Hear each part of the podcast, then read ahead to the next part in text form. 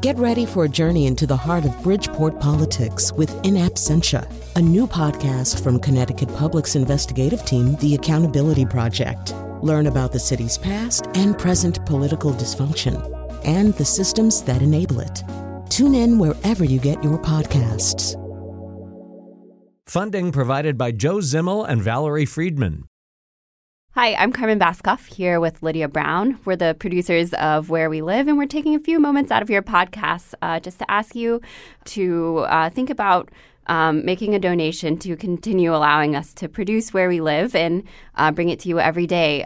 The number to donate is 1-800-584-2788, or you can go online to wnpr.org/donate. Think about the content that you hear on this station and specifically on this program, where each day we work hard to keep you connected to your community, to the issues that matter most, to the people in your backyard. If that is something that you value, we hope you will support it today. It's quick, it's easy, and it's secure, and it's so appreciated by us. 1-800-584-2788 or online at wnpr.org, and thank you. You're about to hear a rebroadcast of Where We Live. It was originally recorded on February 5th, 2019. This is Where We Live from Connecticut Public Radio. I'm Lucy Nalpathanchel. Local governments pass many laws, and some of them are meant to keep the public safe. But have you thought about the consequences behind the no loitering signs you see in your town or city? Today we learn how municipalities in Connecticut handle those who loiter or stand around in public spaces with no apparent purpose. Is it a crime? And are ordinances that are meant to prevent loitering effective? Or are they criminalizing the most vulnerable in our communities? Coming up, we'll hear how the city of Middletown has dealt with the issue on its popular Main Street. And later, we'll hear from a homeless couple in New Haven about their experiences. You can join us, too. Does your city or town have a loitering ordinance? Do you think its impact has been positive? Find us on Facebook and Twitter at Where We Live. I want to welcome our first guest from NPR Studios in New York City, Allison Frankel. She's one of the authors of a 2016 study from Yale Law School's Lowenstein International Human Rights Clinic that looked into how local ordinances criminalize homelessness. Allison is now counsel at the Center for Appellate Litigation in New York City. Allison, welcome to our show. Thank you so much for having me. So starting off with a little bit of history, when we think about loitering, when did it start to be seen as a criminal offense?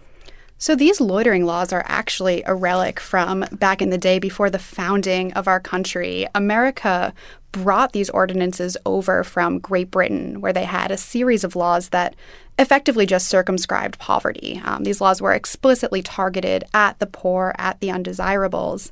And America has been applying these laws here since our founding. And as with so many laws in our country, they've really grafted on to race as well as poverty. And they've aimed to keep those that our society has othered and has deemed unworthy away from our streets. So I think it's incredibly important in this conversation when people now talk about the importance of public safety and of beautifying our cities to remember the insidious history that these laws came from. When we think about criminal behavior, often it's tied to a specific action. But in the study that Yale Law School did, the clinic that you were a part of, you look at how loitering can be tied to someone's socioeconomic status, not necessarily an action that they're taking, but just actually existing in a public space can be an issue. Precisely. These laws are incredibly vague. For instance, New Britain defines loitering as remaining idle in essentially one location, and it includes spending time idly, loafing, or walking about aimlessly, and shall include the colloquial expression, hanging around. That's a direct quote from the ordinance. There's no way to know whether you're violating that law. So people that we spoke to in New Britain and in cities with similar ordinances throughout the state never knew whether their conduct from standing outside waiting for a public library to open, standing outside a coffee shop in hopes of being able to get something to drink would lead to a citation. And one of the problems with laws that are so vague, the reason some have been struck down, is both that nobody knows when their conduct violates the law and also that they're proportionately and arbitrarily enforced. I'm sure most people listening to this show have stood on their phone outside of a building, hung around killing some time before a meeting, but only certain people we found are actually cited under these ordinances, and they're disproportionately people who appear poor, people who appear homeless, and people of color. You mentioned court decisions. So the U.S. Supreme Court, they had a decision back in the 70s that talked about what you just described, where these laws can be too vague and arbitrary? Exactly. So in a Supreme Court case from the 70s called Papachristou, the Supreme Court struck down a vagrancy law, saying that nobody could tell when their conduct violated this ordinance. And that was really exciting. But states have found ways, and cities have found ways to get around these laws. So they started trying to define behavior a little bit more specifically. Some states moved to criminalizing specific activities. So you'll see ordinances prohibiting sleeping on park benches, prohibiting bathing in public, park curfews, things like that are kind of a way to still target this activity while getting around that court case. But others like New Britain and Hartford and the many cities we profile here are still really ripe for constitutional challenge because they are just simply too vague to figure out when your conduct violates the law. There's just no way to fairly enforce what it means to hang around. I'm speaking with Allison Frankel. She's joining us from NPR studios in New York City. She's one of the authors of a 2016 study from Yale Law School's Lowenstein International Human Rights Clinic, looking at how specific local ordinances, today we're honing in on loitering, can actually criminalize the most vulnerable, especially the homeless in communities. You can join us, too. Find us on Facebook and Twitter, at Where We Live. You mentioned New Britain. When did New Britain's loitering law go into effect? And the idea that because it's so vague, it could be challenged in the court of law. There's precedence for that? There is, yes. So this the 1970s Supreme Court case that we discussed serves as precedent. There's more recent cases from the 90s, for instance. In Chicago v. Morales, the Supreme Court struck down a loitering action in Chicago because, again, it prohibited people from gathering in groups and nobody had fair notice of when their conduct violated the law. New Britain's ordinance has been on the books for a while, and New Britain is actually still passing laws that criminalize homelessness. So actually just a couple of years ago, they passed a new aggressive panhandling ban, even though numerous people, homeless activists, social services providers, members of our clinic team went to testify to discuss how these laws are incredibly harmful to the most vulnerable members of our society, not to mention unconstitutional. So these laws are still being passed despite the fact that they violate U.S., state, and international law and really just push down the most vulnerable residents among us.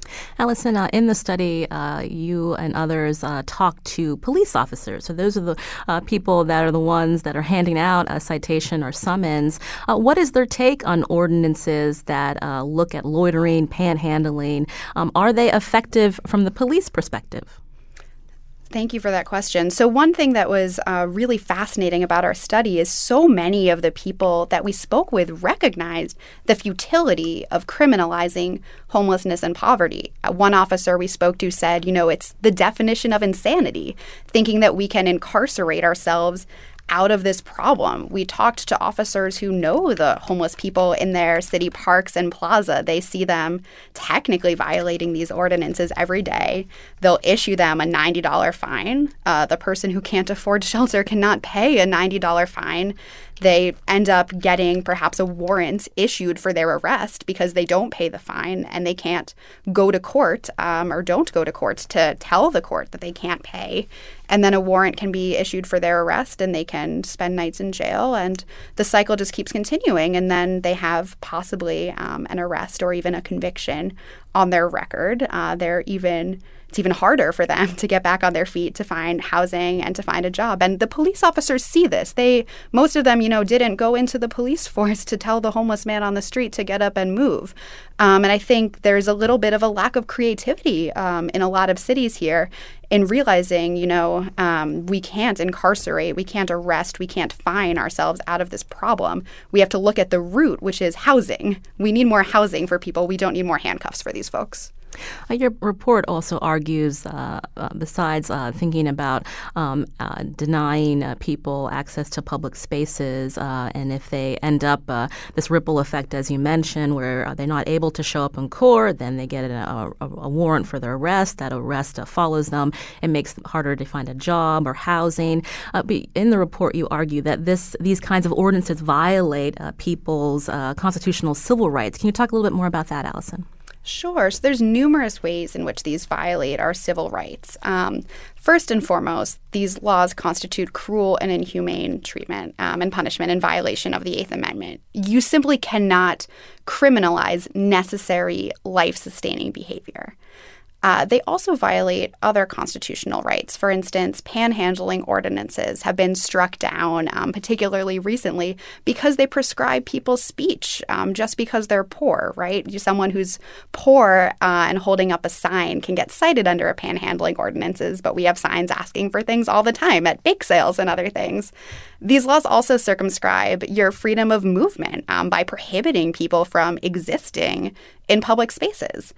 And they can violate people's rights to privacy and personal property. We talked to people in cities across Connecticut who are living in tent encampments, and they would come home one day and see that their tents had been slashed and that their few precious belongings had been taken when the police raided a tent encampment that violated a camping ordinance. And just because they didn't have brick walls governing their house, instead it was a cloth tent, that property got no protection and was entitled to no privacy in these police officers' views. So these laws pose very serious questions for people's civil rights.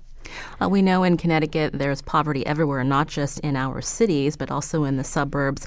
When you studied these municipalities in this report back in 2016, what were the ordinances? What did they look like in suburban areas? Absolutely. This issue is not just an issue for our cities. It impacts suburbs, towns, every place in Connecticut. So we looked at towns and suburbs and cities across the state. And they all had these laws, including the suburbs. So, for instance, Glastonbury prohibits loitering. It has a park curfew. It has a camping ordinance. Trumbull also bans loitering, panhandling, park curfews, camping. South Windsor, similarly. So especially with the increase, as you mentioned, of visible poverty in all of our communities, the city and the suburbs, all our towns, large and small, need to really be thinking about how we treat our most vulnerable residents. Are we enforcing and even passing new laws that push them away, that try to make them someone else's problem? Or are we lending them a hand and making sure our communities are safe for all of our residents, not just the wealthy? This is Where We Live from Connecticut Public Radio. I'm Lucy Nalpathanchel. My guest today, joining us from NPR studios in New York City, Allison Frankel, one of the authors of a 2016 study from Yale Law School's Lowenstein International Human Rights Clinic that looked into how local ordinances can criminalize homelessness. Now, there's another side to whether loitering ordinances are making an impact. Local businesses don't want people congregating in front of their establishments for a number of reasons. So after the break, we're going to check in on this debate in the city of Middletown. And you can join us, too. Find us on Facebook and Twitter at Where We Live.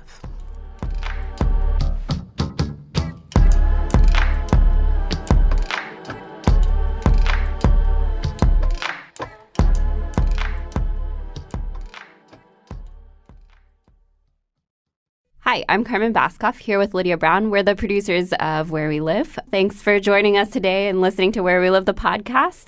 It does take a lot of work, as Lydia and I both know, to put together a show like this with so many different voices, and coming to you, be a part of supporting that. The number to call, 1-800-584-2788, or go online to wnpr.org/donate. We are so happy to have you listening to this podcast. We found that oftentimes people don't even realize that it exists. They just think that we broadcast between 9 and 10 a.m. and 7 and 8 p.m. But the reality is that you can go online and listen at any time of day, at your convenience. It's there for you, and we hope that you'll support it as well. Again, that number, 1-800-584-2788, 1-800-584-2788. Go online to wnpr.org. It's quick, it's easy, it's secure, and thank you so much in advance. You're listening to a rebroadcast of Where We Live. It was originally recorded on February 5th, 2019. This is Where We Live from Connecticut Public Radio. I'm Lucy Nalpathanchel.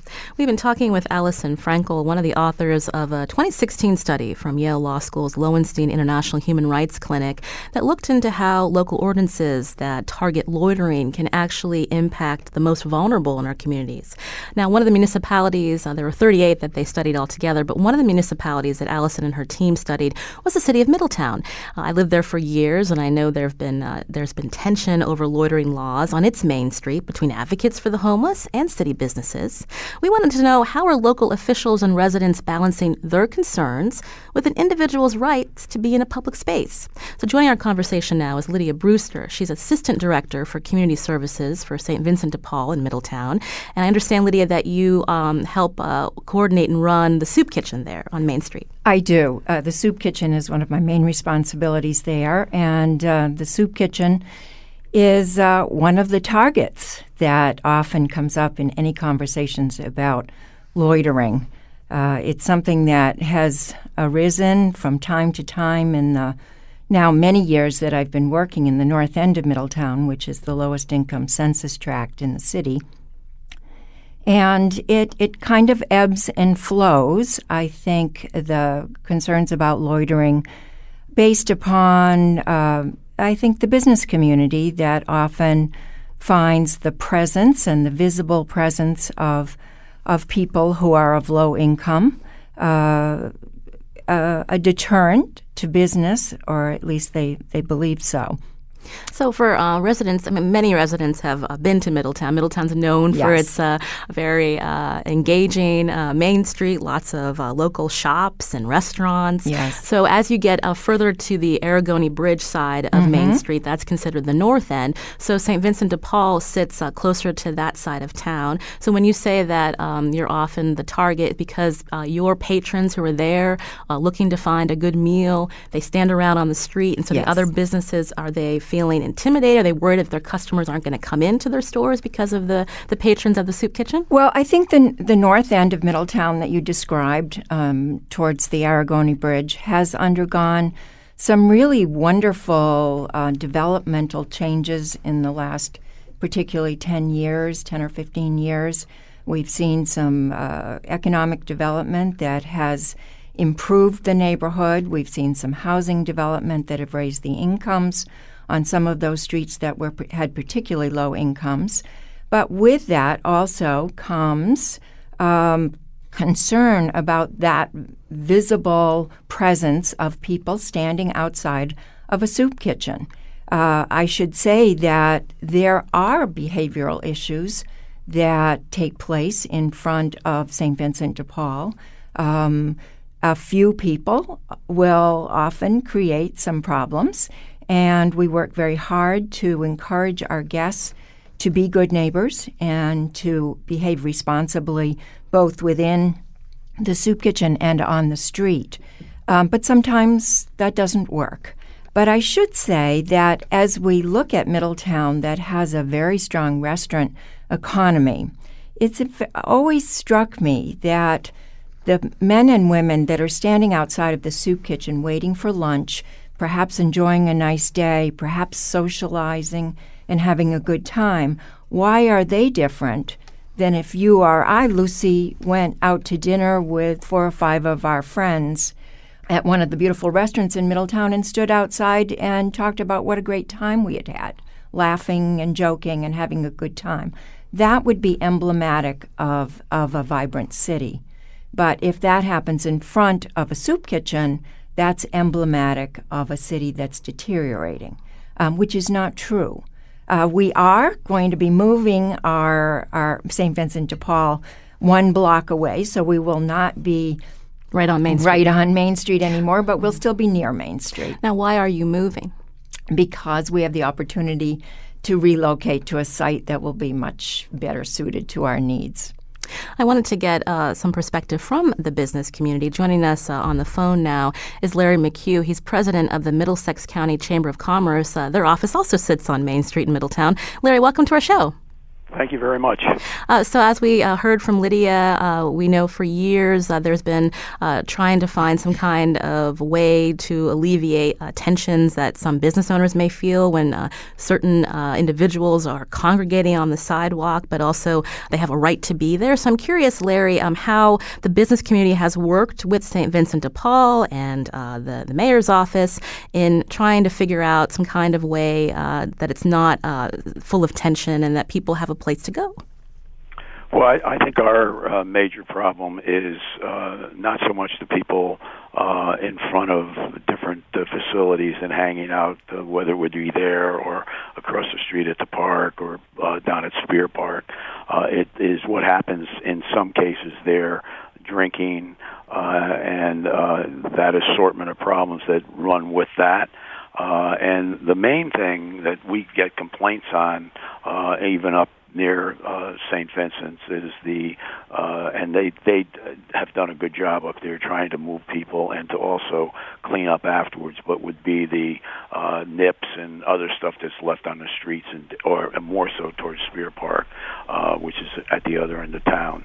And, you know, we feel that everyone says it's the front porch of people that live there and they should have the opportunity to be on Main Street. Well, yeah, I mean, I don't disagree with that, but I do disagree with the part of people that are there and then leaving a mess after they leave.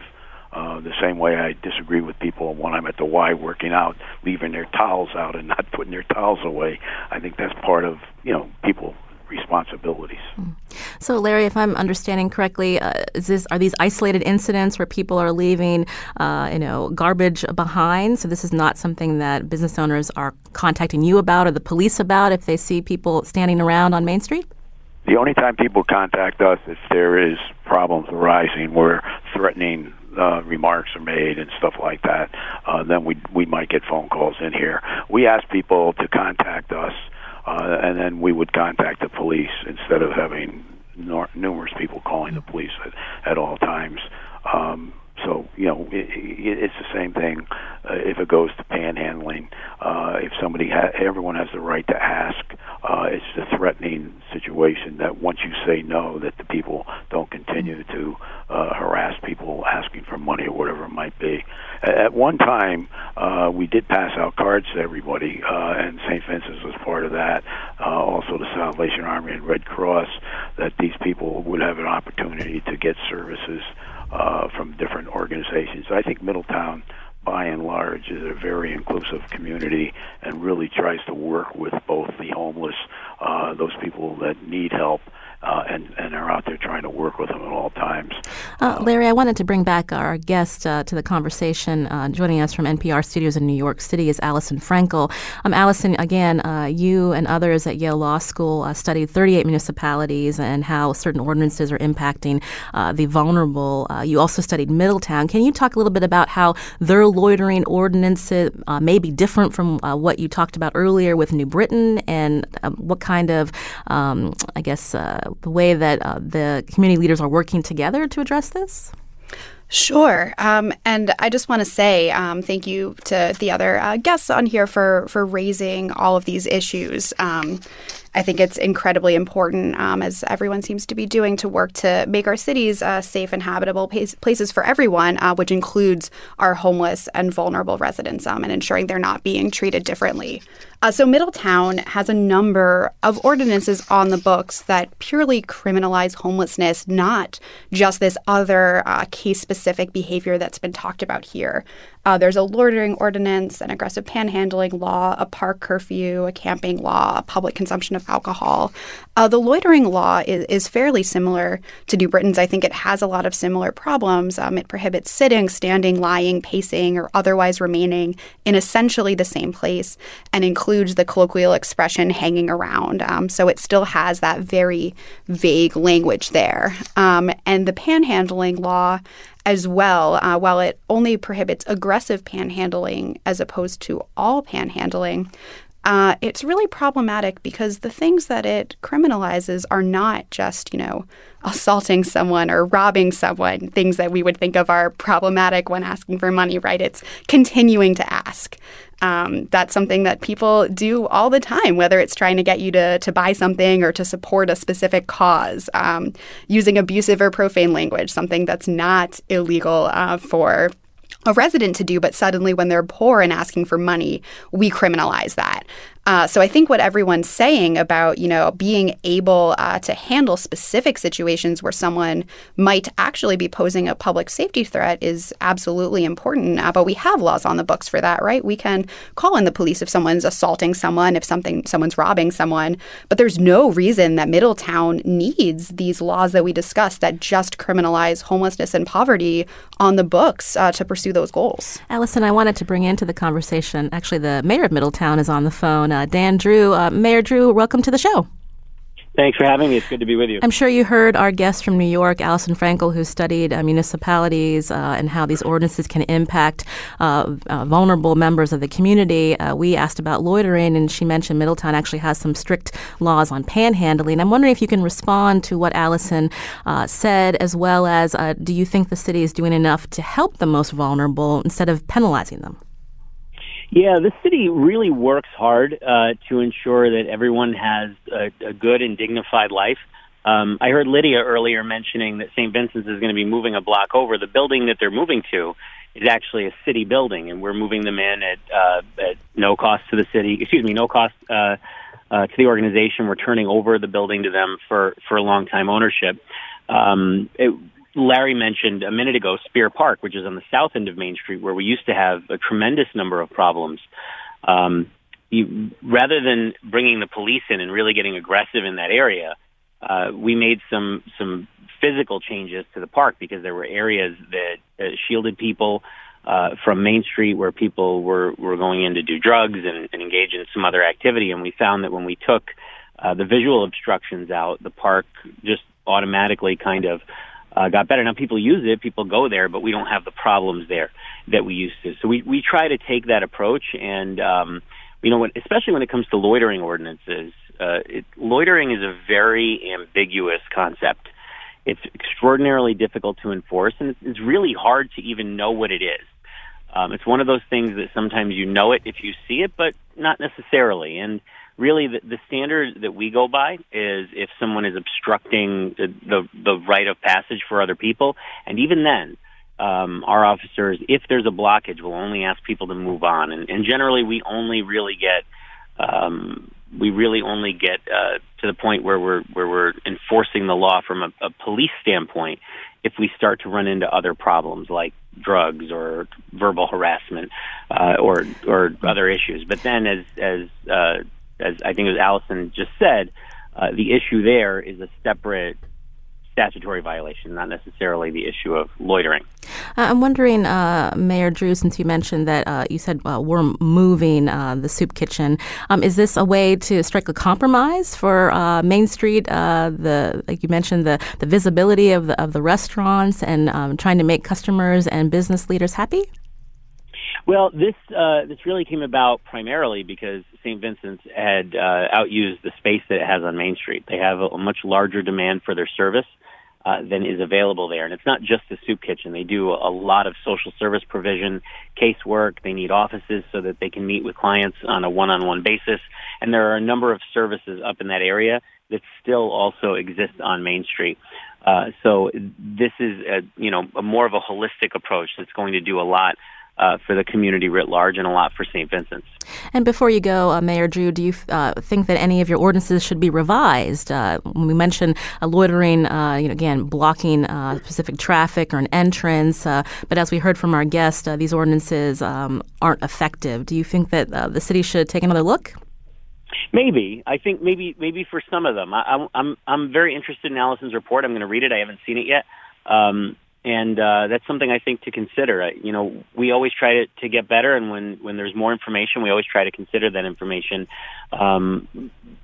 What we want is the ability to ensure that everyone has a right to enjoy the public spaces, and to ensure that nobody is put out of those spaces for being on the lower end of the income scale or having a less fortunate situation. And we're going to have to leave it there. Mayor Dan Drew from Middletown, thank you. Also to Lydia Brewster, Assistant Director for Community Services for St. Vincent de Paul in Middletown, and Larry McHugh, President of the Middlesex Chamber of Commerce. I'm Lucy Nalpathanchel. We're going to continue our conversation in just a few minutes. We're going to hear from a homeless couple that lives in New Haven. But first, it's our midwinter pledge drive. If you appreciate the conversations you hear on Where We Live and WMPR, please support us. Here are two of my colleagues to tell you how. You're listening to a rebroadcast of Where We Live. It was originally recorded on February 5th, 2019. This is Where We Live from Connecticut Public Radio. I'm Lucy Nalpathanchel. Today on Where We Live, we've been talking about how local ordinances targeting loitering and panhandling have far-reaching consequences for the most vulnerable. Two people who have firsthand experience with this are joining us now from WMPR's New Haven studio at Gateway Community College. I want to welcome to the show Sade and Donnie, who would feel comfortable just using their first names. Sade and Donnie, welcome to our show. Thank you. Thank you. Good morning. Sade, I'll start with you. You and Donnie are both members of the Housing Not Jails Initiative of the Connecticut Bail Fund. And as I told our listeners, both of you live in New Haven and you are both homeless. So Sade, tell me a little bit about your experience being homeless in New Haven. Where are you living now? Right now we're at a warming center because there's really nowhere else to go. It's too cold everywhere else. And how long have you been homeless? I've been homeless basically since I was 18. Mm. And Donnie, who's with you, you're both your fiancés. So how did you meet?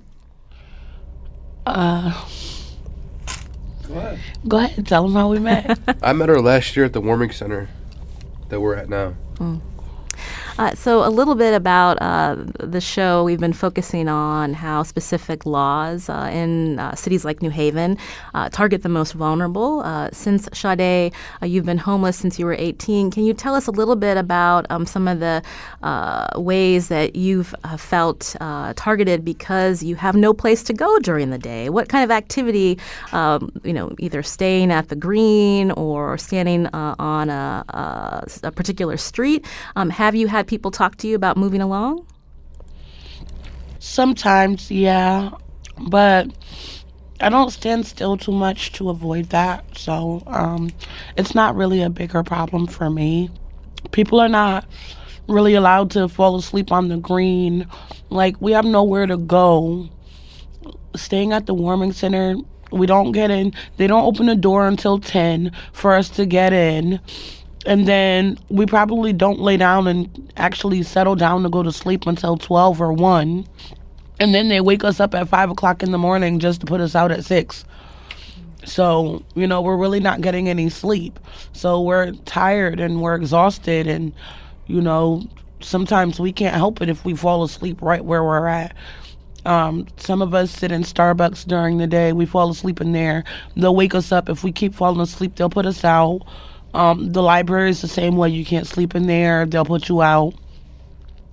On the green, it's if they catch you sleeping, the police will wake you up and give you and automatically assume that you're intoxicated. So they'll give you a choice of either going to jail or going to the hospital. It's sickening. Mm. Donnie, who's with you, understand, again, both of you are members of this Housing Not Jails initiative as part of the Connecticut Bail Fund. As members, you are in support of the City of New Haven passing a homeless person's Bill of Rights. So tell me, Donnie, what you hope to accomplish if this Bill of Rights were passed. How would that change your circumstances? It would change a lot for not just me and Sade, but for the community. So where we'll be able to vote, we'll be able to use more bathrooms, be able to sit on the green, be able to sit in the library on cold days or when it's raining or the weather's bad, we can sit inside. It would mean a lot for me to get it passed for everybody to have the equal rights because it's not fair not to have equal rights for everybody. One of our guests who's with us from New York City at NPR Studios is Allison Frankel. We're hearing some firsthand experiences from two Connecticut residents, Donnie and Sade. They're hoping that a homeless person's Bill of Rights gives them the chance to be able to sit in a public space and not be targeted because of the fact that they have nowhere else to go. Allison, what's your take on these Bill of Rights? Will they help people like Donnie and Sade? Thank you. I think these are a really exciting development. So this trend started back in around 2012. Rhode Island became the first state in the mainland to pass this new type of document called a Homeless Person's Bill of Rights, which makes clear that just because you lack a house does not mean you lack basic human rights. And this has started something of a trend. Connecticut, as a state, passed a Homeless Person's Bill of Rights in 2013. And it was a really great start, but part of the reason for this movement around a local homeless person's Bill of Rights in New Haven is because the state's Bill of Rights is a fairly short document. The local one provides a lot more detail and really addresses head-on this issue of the criminalization of homelessness and makes clear that just because you don't have a place to be during the day doesn't mean that you don't exist. You have to be somewhere, and it makes clear that you cannot be targeted by the police for sitting, standing, laying, using the bathroom, things that are just basic human necessities. So I'm really hopeful that the Board of Alders in New Haven will pass this Bill of Rights and concretize and codify the rights of all of our residents, including those that aren't housed. You mentioned since Connecticut has a statewide Homeless Person's Bill of Rights, what impact has that had in other municipalities? I think the impact is really still to be seen. One problem is lack of public awareness. There's been some amazing grassroots advocacy of people holding up the Homeless Person's Bill of Rights when the police enforce them, saying, no, I have rights too, you can't do this. But I still think we have a lot to do of getting the word out that this exists, that it has been passed into law, of passing it out, and of letting police officers and municipalities know that this is there and encourage them to use that as a floor to build off of and to pass other local homeless persons' Bill of Rights that are more geared towards the issues in their specific areas and to really consider the impact of any laws that they have passed or are considering passing in light of this state homeless persons' Bill of Rights. Donnie, I wanted to go back to you at WNPR's New Haven studio. Can you give us some examples of when you have had interactions with the police because you've been on the New Haven Green, and what happened? Yeah, I had gotten a ticket for a shopping cart on the Green. They give me what happened was the incident was there was a fight. The cops couldn't figure out what happened or who was involved, but because we had a shopping cart there on the Green. And the cops did not want us to have no carts or nothing on the Green. He wrote me a ticket stating a motor vehicle on the sidewalk. I'm still pending in court about this ticket. And then I questioned the lieutenant supervisor for New Haven PD about the citation. And she said that there's not a cop citation, it's a local ordinance. So tell me, so you still have to show up for court for that. You have a job. So how will that impact you in terms of the scheduling of that hearing? I lose work. I'm going to lose work for the day just to go to court. Allison, I wanted to go back to you because we got a comment from a public defender in Connecticut who says that when we talk about loitering, loitering enforcement also affects kids, especially kids of color. Can we talk a little bit about the people again that are often where people are calling the police or complaining about certain individuals who are in a particular place? Absolutely. It's a huge problem in the enforcement of these laws. I mean, as we've been saying, they're incredibly vague. Almost all of us hang about or spend our time idly, going to Yale Law School and being a white woman law student and now attorney. I did this all the time, and I've never received a loitering citation. And I see young kids of color going through the courthouse time and time again for the same behavior. But because their skin it has a different amount of pigment in it because their clothes might be different for those who are homeless or appear homeless because they have other bags with them that shows a status. The cops target them and not other people. And this is a huge problem, and we all need to be paying attention to it because it not only violates our constitutional rights, it violates our basic human rights, and it's simply inhumane and intolerable. Sade, I wanted to go back to you. You mentioned that often you spend time in a warming center. We hear often from policymakers in Connecticut that the state's making strides with ending homelessness, that there are places for people to go. Has that been your experience? Where are the gaps that still exist in our state? There's no walk-in shelters for women, but there are two for men, one that is year-round and one that is seasonal. But there's none, period, for women. So that would be a place where the state could help more in terms of having a place for you to go. Exactly. Like, for me to get a bed in the shelter, I have to call 211, do a CAN assessment at Columbus House, get put on the waiting list, and then wait for a phone call stating that I have a bed available. And we just have a couple of minutes left, Sade and Donnie. Tell us what your status is now. Are you close to finding a permanent home? So we received our housing voucher a few weeks ago, and we are currently looking for an apartment. There are several requirements for this apartment because of certain obstacles that we have to overcome. We have to work with a private landlord because we both have backgrounds. We have OREO, which we don't have all the paperwork we need to. Yeah, we don't have all the paperwork to show that he's an actual service dog because we can't afford the tags and the vest and the certificates and the ID. We can't afford all that. So right now, all we have is registration for him. With a tracking ID number, and he's not registered through the city of New Haven, which is another issue. So, and then also, are the utilities have to be included, and this, whatever landlord we deal with has to be pet friendly. So, well, those are some obstacles we have to overcome just to find an apartment, which makes it harder to find an apartment. Yeah. Well, we hope that you're successful in finding a place, both of you, as well as your dog, Oreo. Well, we thank you for spending some time with us to talk a little bit about your experiences. I wanted to go back to Allison Frankel. Again, just a couple of minutes left. We've been talking a lot about municipalities that have these ordinances, but are there any in the state or across the country that are models for cities and towns when they're thinking about ways to help the most vulnerable, Allison? Sure. Well, the easiest model is simply to stop enforcing and repeal laws that criminalize homelessness and turn those resources into providing housing for our most vulnerable residents. You know, it costs on average $87 a day to jail someone, but only $28 a day to provide them with shelter.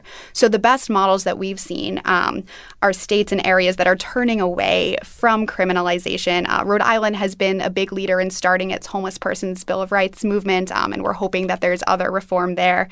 And I think this is really a space where Connecticut actually can be a leader. The state has worked to end veteran homelessness. It's working to end chronic homelessness. We've started a Second Chance Society. We're working on criminal justice reform.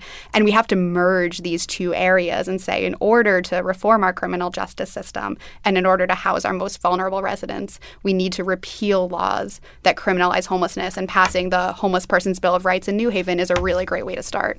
Well, I want to thank Allison Frankel again, one of the co-authors of this study that we're going to link at our website, wmpr.org/where we live. She's now appellate counsel of the Center for Appellate Litigation in New York City. Allison, thank you. Thank you so much for having me. Also, thank you to Sade and Donnie, members of the Housing Not Jails Initiative of the Connecticut Bail Fund. Thank you both for joining us here today on Where We Live. I'm Lucy Nalpathanchel. Today's producer was Carmen Baskoff. If you appreciate the programs, the people that we speak with on our show each week, please support this show. Here are two of my colleagues to tell you more.